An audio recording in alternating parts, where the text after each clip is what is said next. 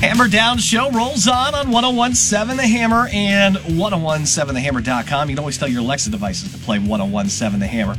Over to the Hammerhead Hotline we go from the Lafayette Journal and Courier. Mike Carmin is on with us, but it's always good to hear from you. Um, I-, wanted to start out with uh, the spring game from Saturday. Uh, maybe not the best weather conditions in the world, but they they still played this thing. Defense comes away with the victory. Um, you know, it's this whole modified format. I know they were using, you know, walk on quarterbacks in the secondary at one point here. So, Mike, what can I take away from that spring game? Uh, what are some of the positives? What are some things you saw? Well, it, it's hard to to pass really any true judgments on on a spring game when you're playing against yourself and you've been playing against yourself for you know five weeks. Uh, so there's not really huge takeaways. I, you know, there's some things that you look at that if they continue to develop and move in the right direction, there are some players on that team that are newcomers, transfers that uh, are probably going to have an opportunity to help Purdue uh, this fall. You know, namely Tyrone Tracy, the transfer from Iowa at the receiver spot. Now he was probably the the MVP of the spring, which means absolutely nothing.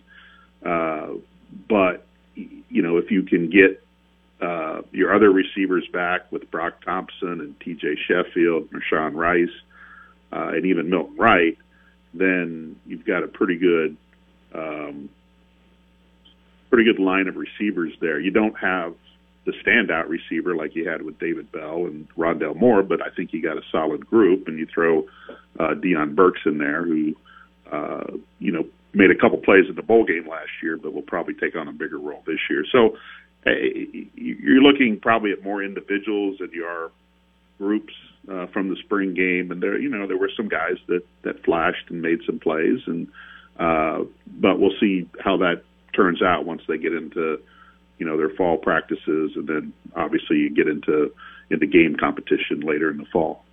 Was there anybody defensively that you thought stood out for you? You brought up Tracy on offense. Uh, how about somebody on the other side of the ball? Well, I, th- I think an interesting guy to follow, and whether how much playing time he'll get in the fall remains to be seen. Uh, Antonio Stevens is probably a, not a, not a guy on a lot of people's radar. He, he he suffered a pretty bad injury oh a couple years ago against Nebraska, I think in the COVID year, uh, and he did play last year.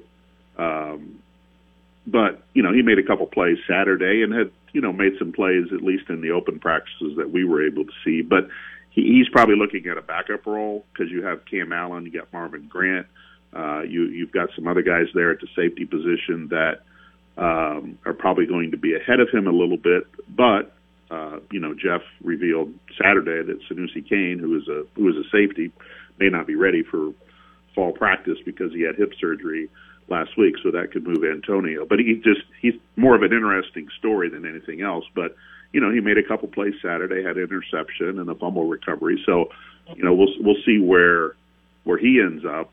Probably more on special teams and in the secondary, but that's a guy to just kind of watch and keep an eye on as they get into uh, camp later later this year. We're talking with Mike Carmin here on our Hammerhead Hotline from the uh, Journal and Courier. Uh, you know, with no Brad Lambert anymore uh, calling out that defense, I, I, know we had the co-defensive coordinators, and you know, two still kind of remain here. Um, uh, but did you notice anything different in the defense throughout the uh, spring, or maybe in the spring game? Any kind of signs that you know, perhaps uh, you know, Ron English has maybe tweaked a few things here or there? Does it seem like it's it's basically what we saw last year? I don't think it's anything noticeable right now, but you know, Ron's going to put his own style on it and his own, you know, how he calls the game is going to be different than Brad. But I think the overall uh, structure of the defense and what Jeff Brohm wants them to do is not going to change. You know, they're going to be aggressive. They're going to they're going to try to you know create plays. They're going to try to create turnovers.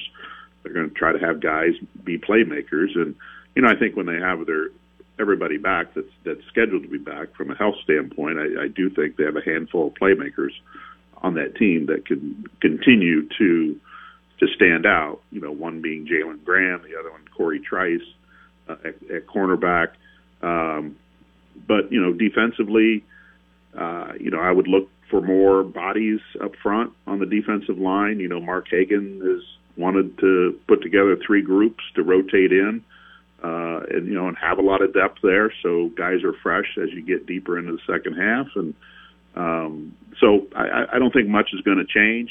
Uh, but it, it's similar to me. It's similar to the rest of the team where you don't have that star player like George Karlaftis. You've got uh, a good group of players, but you don't have that standout, which I don't think is a negative because you're not going to have much drop off when you go from first to second uh, to third team. But uh, you know, I, they're, they've uh, they've gotten more depth on the defense, and I think that's going to help them as they get into the next season.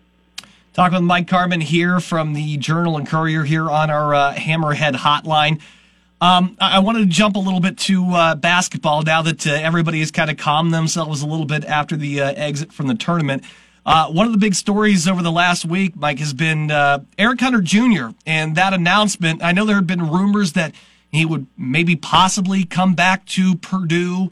Um, I, then he has the announcement here, and I just, what's the real possibility that he comes back? Because I feel like this could be contingent on who Matt Painter gets out of the portal. But uh, Eric Hunter Jr., is there a chance? What would you put it at of him being in a Purdue uniform next year?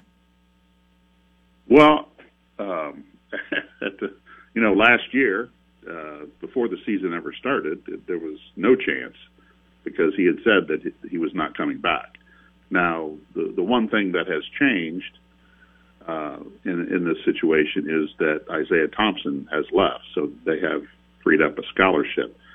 Uh, and I, you know, and I saw his tweet, but the one thing that he doesn't specify is, you know, whether he would, is, you know, he, when he says he has college eligibility left, is that at Purdue, or, or is that somewhere else? Uh, so, I mean, there's there's some some questions that need to be answered about that. Would he want to come back? Does Purdue want him to come back? Um, you know, if Purdue gets Nijel Pack, uh, I think they're very, you know, happy with that selection.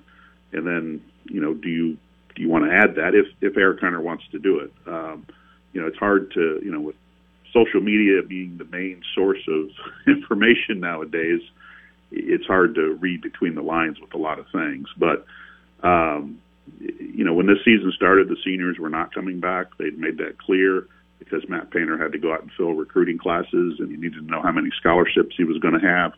But things do ta- change, situations change, and um, yes, you know, like most people, kind of curious to see how this how this plays out now, and you know, what does does it mean anything for Purdue, or does it mean something for another school, uh, maybe down the road? It's all very interesting stuff. And then, of course, the transfer portal doesn't stop there. I know it's been affecting uh, Purdue women's basketball as well. I thought you know, Katie Gearlds in the time they gave her to uh, get this thing fully prepared for the season. Um, I, I, like the direction that she's got things going in here, but it, it's hard to build on a program when some of your better players continually head into the portal. And I know uh, she. I mean, when you got a girl that's dropping triple doubles and heads in the portal, that's not exactly uh, a way to build your program. But uh, talk a little bit about uh, what you expect out of uh, Coach Gearlds and uh, the women's program going forward now. Well, um, I do know there's probably uh, a little bit of conversation going on with Jeanae Terry. I, there might be a chance she she comes out of the portal uh, and doesn't stay there, but I think there's still some a lot of things that have to happen on that end first. Uh, but you know, anytime you bring in a new coach, uh, you're going to have change. You had change even before the transfer portal, but now that change is you know it's a lot more open and you know players are more you know they have more freedom to to get in there and and you know see kind of where they fit and who you know who who would like to have them so uh, it's not really a surprise that they've lost some players to the portal because nothing you know Katie didn't recruit these players. You know these are these are left over from from Sharon's tenure. So uh you know her style may not fit with some of the players that that are in the portal. Uh, you know, but by the by the time all this dust settles and you know they they have an idea, I think I think she'll have a good enough team. Uh, Uh, I think they'll probably take a step forward next year. How big of a step will depend on the development of some players and and what she can do in the portal too. You know, she's portal works both ways. You know, players go in it, but there's also players for like you know Gearlds and other programs to go get. And I know they're working trying to to fill a couple holes that they didn't think that they would have, and you know we'll just see how that plays out here over the next few weeks. Mike Carmin, of Lafayette Journal and Courier. He and Sam do such a great job over there too, covering local sports, and we're always blessed to have him on this program, giving us some good info. And Mike, it's always a pleasure, my friend. Uh, enjoy the week, and we'll get you back on again soon.